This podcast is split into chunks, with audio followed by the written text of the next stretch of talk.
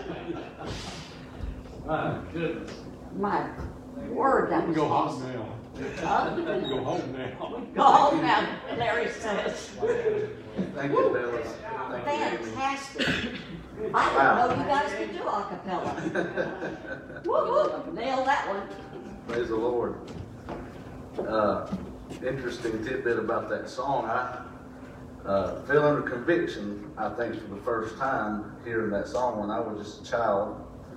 uh, my my brother uh, made a bootleg copy of it off of the uh, radio one day. He had one of them blank cassette tapes ready to hit record, and when that song come running, he hit record and he wore wore that thing out playing that song. And uh, this was the old song they recorded live in Chattanooga, Tennessee, with I think it was the Kingsmen Quartet, and uh, they was shouting the roof off the place, and you could I could still hear the shouting in the background. I mean, it got on, and uh, I remembered thinking about that ship sailing off without me, brother John, and the Holy Spirit began to work on my heart and said, "Boy, you need to get on board." And uh, I'm glad that salvation, the ticket to heaven, is paid for. It's not free. It's very costly, but it's free for you and me if we'll receive it. Amen. Amen. But it cost God His Son's very blood to pay for your ticket. You don't want to miss that ship because it's going to come around one way, one time. Amen. The Bible says, "Behold, today is the sal- day of salvation. Now is the accepted time." And I'm glad that the Holy Spirit of God wooed me in, and I got on board September the 9th of 1990. Hallelujah. And uh, I like that part where it talks about it's bruised and battered, uh, or I, I may have messed up the lyrics, uh, torn, and uh, it's a picture type of the church, but she's still a sailing for Jesus. Amen. So thank God for that. All right, I want to direct your attention to the book of Genesis tonight, chapter number four. If you grab your Bibles, Genesis chapter number four.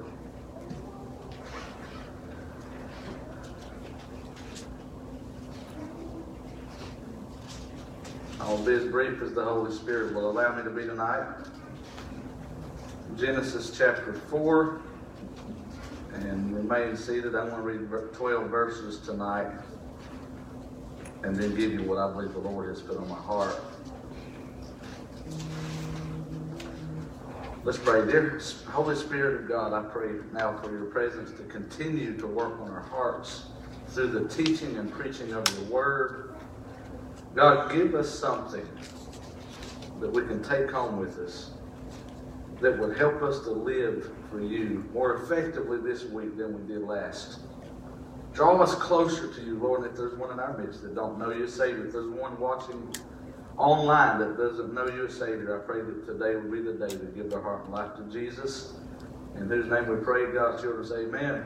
Amen. Genesis chapter 4, verse number 1.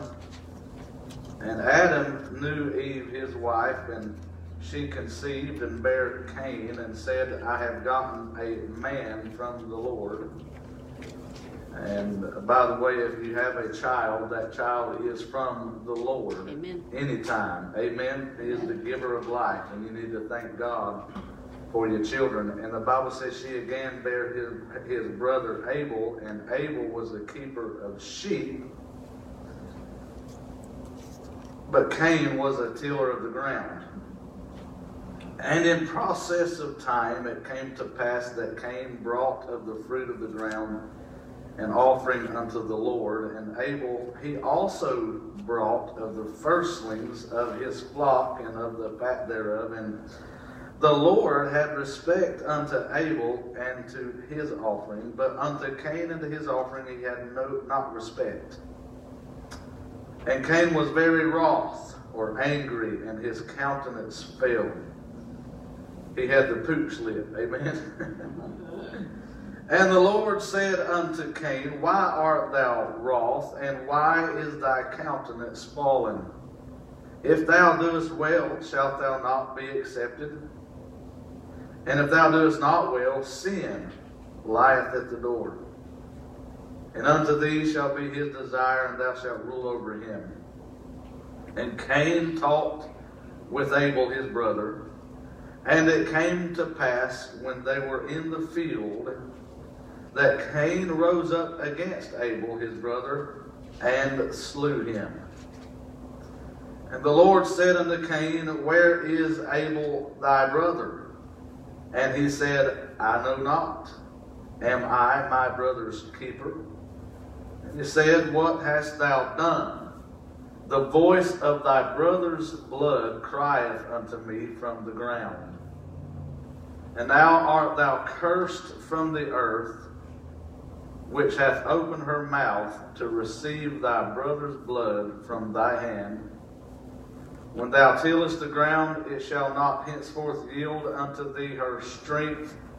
A fugitive and a vagabond shalt thou be in the earth. Now I want to go back to verse 9 for our focus tonight. The Lord said to Cain, Where is Abel thy brother? And he said, I know not. Am I my brother's keeper? And I want to begin a new series tonight with the help of the Lord on that question. Am I my brother's keeper? It's interesting to note that the Bible teaches us that Abel was a keeper of sheep. It was his occupation to be a keeper. And sometimes, uh, when it is someone's occupation to keep things, to keep an eye on things, uh, others assume that they need no help in that department. Uh, and so uh, his brother may have perhaps thought to himself, well, he looks like he knows how to keep his own. Why should I be of any interest to his welfare? Amen. Uh, but there's more to it than that. Notice this word keeper means it means to hedge about, it means to guard, it means to protect, it also means to keep a watch on. Uh, it's basically and essentially doing the job of a big brother to keep an eye on your brothers, your sisters, those in your family. Amen. And uh, Cain, first he lied to the Lord and said, I don't know where he's at. Of course, Cain knew exactly where he was at. Uh, but then he said, Am I my brother's keeper? He's, he's actually not just lying, he's arrogant about it. What's it to me? He's flippant. Amen. He's, uh, he's arrogant, he's cocky, he's full of pride, and his heart is definitely in a wrong place. Uh, but real quickly, I want to ask you the question, and I want you to give me a verbal and audible response based upon the verse in Galatians chapter 5 and verse number 14, where the Bible says, For all the law is fulfilled in one word, even in this, thou shalt love thy neighbor as thyself. The question then, am I my brother's keeper? What is the answer to that question? We are, aren't we? Yes. We are absolutely our brother's keeper. That is, we are to tend to one another. The Bible says, Bear ye one another's burdens, and so fulfill the law of Christ. And so, uh, the question then I want to ask is what leads uh, to such a condition as Cain found himself in to have such a cold and calloused attitude towards the well being of his own brother? What would lead anyone to that place where they're not concerned about their brothers or their sisters' well-being. Well, looking sticking with the text, I want to notice three things tonight. First, I want to notice that there is a self-righteous problem in verse number 3. The Bible said in process of time it came to pass that Cain brought of the fruit of the ground an offering unto the Lord. And this is a self righteous problem because Cain knew better. The reason I say that Cain knew better is because him and Abel both grew up in the same house. They attended the same Sunday school lessons, if you will. Amen. Their father and mother had to teach them that the way that God accept, uh, offers forgiveness of sin is through sacrifice, through a blood sacrifice. Right? Because you remember when Adam and Eve fell in the garden, God Himself killed a lamb or some, some kind of a, a an animal and wrapped them in, and made clothes for them out of animal skin. So we know that God was giving the very first type of the crucifixion and what redemption would look like when Christ would offer himself as the lamb that was slain before the foundation of the world. And you have to know that Cain knew better than to give God's to try to impress God with an offering other than a blood sacrifice. Amen. And so I want you to think about that for a minute. What would have driven Cain to think, to get the idea that God might be impressed with something else when God is the one who set the standard to start with? What Cain did not understand was God was not looking to be impressed with the works of his hands. Cain, no doubt, could produce a wonderful fruit basket. Amen. I'm sure that it was elaborate. I'm sure he put a lot of work into it. He was so impressed with himself that he thought surely God would be impressed with this. And maybe he had uh, good intentions somewhere. I kind of doubt it. Amen. I, I think it was more driven in self righteousness and in pride and in arrogance. But somewhere along the way, Cain decided uh, to live a self righteous lifestyle. That is to produce of the works from the works of his own hands to try to please God. And that is essentially the definition of self righteousness when you try to use the works of your own hands to appease the wrath of God and to appeal to his favor. And you need to understand that when you go down that route of self righteousness, where you think you know better than God, when you think you know better than the preacher, when you think you know better than the Bible, you are headed down a path not only of self righteousness, but self destruction. It doesn't just stop there, though. It don't only lead to the destruction of yourself, but it also leads you to be destructive to others in your life. Because the moment that you set yourself up as your own God, your own standard of living, then you can call the shots on what's right and what's wrong for you, even up to killing your own brother and thinking that you did okay. Now, we have a self righteous problem because fallen man has chosen to try to please God with the works of his own hands. And somebody needs to hear this tonight. You can work until you are dead and live a thousand years doing so and never please God with your own works. The Bible said it's not of works of righteousness which we have done, but, but according to his mercy that he saves us. Amen, church? Amen. And you need to understand uh, that self righteousness is not an answer, it just creates more problems for you. Yes. When you develop a stiff neckness, a stubbornness towards God, and say, I will do it my way, or, or I won't do it at all, you go right on ahead and do it your way, but I'm telling you, you are headed for trouble that way. Right. You need not think that self righteousness will get you anywhere with God. And so that's one of the things that positioned Cain to develop such a hatred in his heart for others is because he began to define his own righteousness so that he could justify his wicked deeds. How do people in churches sometimes get so cold and callous towards their brothers and sisters that they quit caring for one another. They quit caring about one another's well being. They quit checking on one another. They quit following up on one another. And even worse, uh, not only do they stop doing what they ought to do, but they start treating them in ways that they should never have treated them. Right. It's because of self righteousness. When we let self righteousness in uh, and we determine that we are right and everybody else is wrong, it just puts blinders on, spiritual blinders, and, and causes us to become blind to the error of our own way. So, to be a brother's keeper, you have to guard against a spirit of self righteousness. You have to guard against the, the temptation to insist that, that it always has to be your way or no way at all. Because the moment you take that position, you will be willing to do anything to defend your ground when it's not even ground that God told you to be standing on to start with.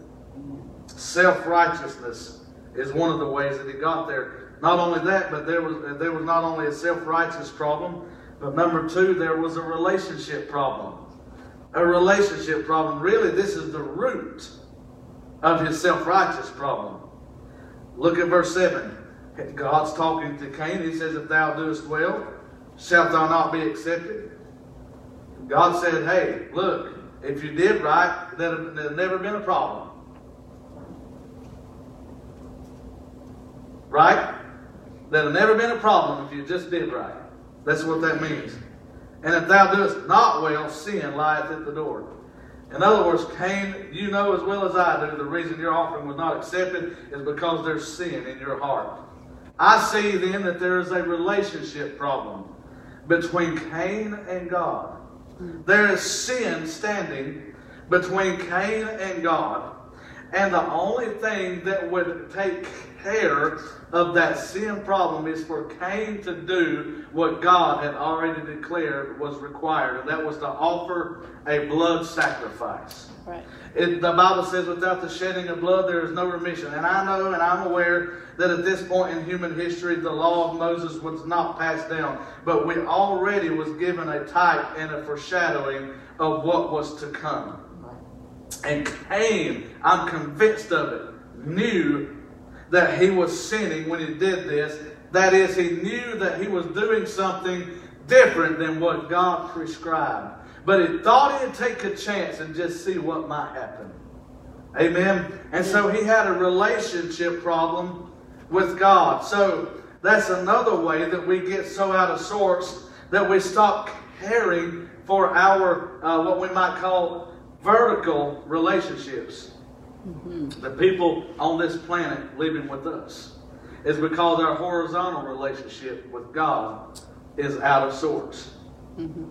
If any man say that he love God and hate his brother, he is a liar, the Bible says. You cannot be wrong with your brother and right with God. And so there is a relationship problem. And that's really the whole issue here, is it not? That he sinned and sin separated him from God and he refused to, uh, to take God's prescription for the problem. And so instead of taking God's prescription for the problem, he became self righteous and he chose to continue on in his stubbornness and in his separation between him and God, thinking that maybe, just maybe, he would impress God enough that, uh, after all, what, what would be the harm in doing something impressive? Maybe God will accept this. But the truth was, Cain was not willing to confess his sin. In verse 22, excuse me, let me t- check myself. No, verse 10, rather. And he said, talking to Cain, What hast thou done? God never asks a question because he needs information. Right. Right. He always asks a question to probe your heart, to see if you will answer honestly. What hast thou done? And because there was a relationship problem, Cain was living in denial. And anytime you're out of sorts with your brother or sister in Christ as a believer, as a member of the family of God, it always stems back to something between you and your Heavenly Father that would allow you to be in such a position. So, what I would advise you to do if you're having problems reconnecting with brothers or sisters in Christ, uh, if you're having fellowship problems, if there's some kind of uh, grudge or hindrance between you and a brother or sister in Christ, check your relationship with Jesus. Check your relationship with God. Somewhere along the journey, you ignored his voice. Somewhere along the journey, he has, he has uh, touched your heart with His finger of conviction, and you have yet to deal with it. And He is gracious, and He is patient, and He is merciful, but until you're willing to tell God what you have done, then you cannot restore that relationship between you and, and your brother or sister in Christ. Because before you can get honest with one another, you got to first be willing to get honest with God. So there is a relationship problem.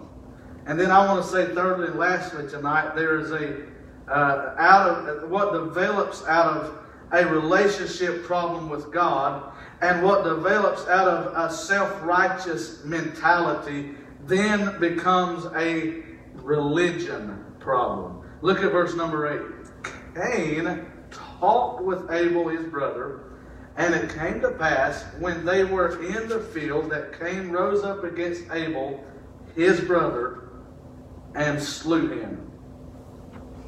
I call this a religion problem because now Cain has so dared to walk outside of God's standard of righteousness that now he's dictating his own behavior the way he seems fit. And this has become a religion to him. You know what happens to people that want to have one foot in the church and one foot in the world? You want to know what happens to people uh, that want to straddle the fence? They can't just go live a hellion life and leave the church alone, Brother Ron. They got to try to dabble in both worlds to try to give themselves a feel good about what they're doing. But you know what they end up doing? They end up where Cain is at. They end up justifying and solidifying their own actions in their own mind, and even going to the point in some cases of making their own religion. Mm-hmm. Making their own religion. And you have entire religions that are man made today because somebody wanted to do it different than the Bible said to do it. Right. And so they created a whole nother belief system that's based in error, and they think that the more following they have, and the more support they have, and the more organization they have, and the bigger it grows, the more it solidifies their sin as being okay. But they're blinded by their own condition. And so they now we have world religions today that are leading masses of people the wrong way. That are leading masses of people straight to hell, if you don't mind me saying so tonight. And so it becomes a religion problem. Because now he has, he has not only said no to God, but he said, as a matter of fact, I'm not going to do what you want me to, I'm also going to do my own thing. And instead of offering a sacrifice to get right with God and restore his fellowship with his brother, he offered his own brother in hatred to his own religion. Think about that. Consider what Jesus told his disciples in Matthew chapter 6 and verse 23. But if thine eye be evil, thy whole body shall be full of darkness. And it said this, if therefore the light that is in thee be darkness, how great is that darkness? How great is someone's darkness when they think that their evil deeds are promoted by God? Hmm. When Satan has so blinded them to the demise of their own actions that they think that what they're doing would please God, then you know they're living in deception. Think about this John chapter 16 and verse 1. These things have I spoken unto you, Jesus said, that ye should not be offended. They shall put you out of the synagogues. Yea, the time cometh that whosoever killeth you will think that he doeth God service. And these things will they do unto you because they have not known the Father nor me. See how far blindness will take somebody? Uh, why do you think uh, the religion of Islam is so radical that they would cut your throat if you would not follow in their religion? It's because they think they're doing God a service, but they don't realize they're serving a false God. But their blinders are on that they can't even see the error of their own way. And I know we get on to religions like that, but did you know the Bible said that If you have hatred in your heart toward your brother, then you're a murderer. Yep. In the eyes of God, it's no different than cutting somebody's throat for not doing what you want them to do. Mhm. God does not want us to hate one another, to be divided from one another. He wants us to work together to help one another. And I've got a real heart for young men, especially young ladies too. Yes, of course. But you know, I, we, we're living in a generation now where there's so many fatherless homes that it, it's, it's causing all kinds of chaos in our culture. And there's a lot of young men that need some guidance and direction. They need a brother's keeper to step into their life and to be a guardian for them, to, to check in on them. And by the way, if you have a father or you have a mother or you have a spiritual advisor in your life that loves you enough and cares for you enough to call you out when you're wrong and say you don't need to do that, you're headed the wrong way. And yes, they might even, uh, they might even, uh, uh, what do they call it when they take your privileges away? Ground. Huh? Ground. There you go. That's what word I'm looking for. They might even ground you. Then you need to thank God for a brother's keeper. Amen. You need to thank God for somebody that's watching out for your soul. Amen. Amen. If you have a pastor that tells you what the Bible says and not what you want to hear, you need to thank God that somebody's in your life that's willing to speak the truth in love. Amen. Amen. Amen. So don't be stubborn like Cain and say, I defy God. I defy that truth. I defy that preacher. I defy my parents. No, no, no, no. You need to understand that God loves you so much that He put people in your life to help you avoid some of the travesties that life has to offer Amen. should you go the wrong way. Amen. Amen. And so back to our text, uh, back to our theme here, we see self righteousness, we see uh, relationship issues with God and with fellow man, and we see religious problems. And basically, all of this could be settled at the foot of the cross. Coming to God through Jesus in repentance of your sin, trusting Him for forgiveness, and being willing to follow the Lord, God can lead you away from destruction and into a lifestyle where you can learn how to not only love God, but love each other. Amen. Amen. Uh, the book of Psalm, chapter 133 says, Behold, how good and how pleasant it is for brethren to dwell together in unity. I'll not read the whole chapter, but isn't that the truth? Yes. And, and I pray that God always helps us to maintain a bond of peace and love in the midst. Amen. And for us to cultivate a culture of being our brother's keeper. And that doesn't just go for the men, that goes for the ladies as well. Amen. Amen. To, to, to be there for one another, to help one another in our time of need. And I want to say this if there's any conflict, your friendship is more important than winning an argument. Amen. Amen. Here's your Bible for it. 1 Corinthians chapter 6, and I'm going to close. 1 Corinthians 6 6. But, bro- uh, but brother goeth to law with brother, and that before the unbelievers. Now therefore there is utterly a fault among you. Amen. Paul's uh, rebuking the church of Corinth for taking the brothers and sisters to, co- uh, to court instead of settling their differences outside of court. Amen. He said there's utterly a fault or a crack among you, a division, a split, because you go to law one with another. Why do you not rather take wrong? Paul's even saying you'd be better off to take the, take the loss to maintain a friendship Amen. than to insist that you win the argument. Right. Amen. Why do you not rather take wrong? Why do you not rather suffer yourselves to be defrauded? Amen. Wow. Now that's a determination. One sign of spiritual maturity is whenever you're able to say, you know what? I'm willing to forgive and forget and move on. Just let it go. Just let it go. Yep. They wronged me, they hurt me, they cost me, they owe me, but they'll never see it from my perspective. They're too hard headed, they're too stubborn. I'm going to pray for them, I'm going to love them, I'm going to be there for them, but I'm not going to let bitterness and unforgiveness be a drive a wedge between us, even if they are the ones that did the wrong.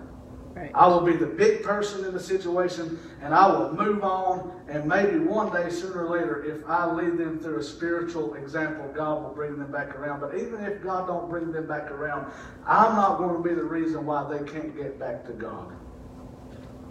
Take the loss if you have to for your brother's sake. Amen. Amen. Now, that's a general principle. I know there are specific situations that you may need to seek further counsel and advice on. Uh, every situation you have to pray for discernment on. But in terms of a general principle in a church setting, when you have brothers and sisters in Christ, usually situations escalate and we make mountains out of molehills, don't we? Yes. And sometimes we just need to, you know, even if, even if, even if I can't convince them that I'm right, just let them believe I'm wrong and be okay with it and move on. Amen. And he said, Nay, you do wrong and defraud, and that your brethren. He said, You're the one doing wrong because you're insisting on winning an argument, even at the expense of fellowship in the church. So what happens then is when we when we break fellowship with the Father, when we start developing a self-righteous attitude, that we, be, we begin to enshrine our own belief systems, and it becomes a religion to us, and we'll even enshrine our ideas to the point to where we think we're right, even if we're wrong. And God is saying sometimes you just need to be willing to take the wrong for the sake of sparing the brother, salvaging the friendship, salvaging the relationship. So it takes a lot of commitment, a lot of sacrifice, a lot of spiritual maturity. And it's not always easily done, but it's always doable under the unction and the power and the direction of the Holy Spirit of God. And when you've done all you can do, and you've done it right, and it still don't make a difference in their life, at least it doesn't appear to make a difference, then it's in God's hands. Amen. But don't say you've forgiven them and keep dragging it back up again. Right. If you say you've forgiven them, I know your human brain probably will never completely forget what happened. But never bring it back up again if you say you've forgiven them. The devil may bring it back up into your mind a thousand times, but don't let it resurface bitterness. Amen. Because otherwise we begin to justify the breach in the fellowship. And the more divided we are, the quicker we fall and the less effective we are as a collective body Yep. for the cause of Christ. Amen. And uh, so that's my first installment and introduction to Am I My Brother's Keeper? We will continue this study, Lord willing, next Sunday night. Let's pray and then I will turn the service over. Uh, I guess to Brother Ron, you to try to do this? You need a chair to sit down on up here? Okay. All right, let's pray. Father, in the name of Jesus, we pray that you would help us to take these truths to heart. Help us, Lord, to seek, Lord, to not stand and not to be a stumbling block or a hindrance to others, even if we have to make some sacrifices that you would require of us. That may be difficult, but that might foster unity in the body of Christ. Help us to be our brother's keeper, we pray and ask it in Christ's name. Amen.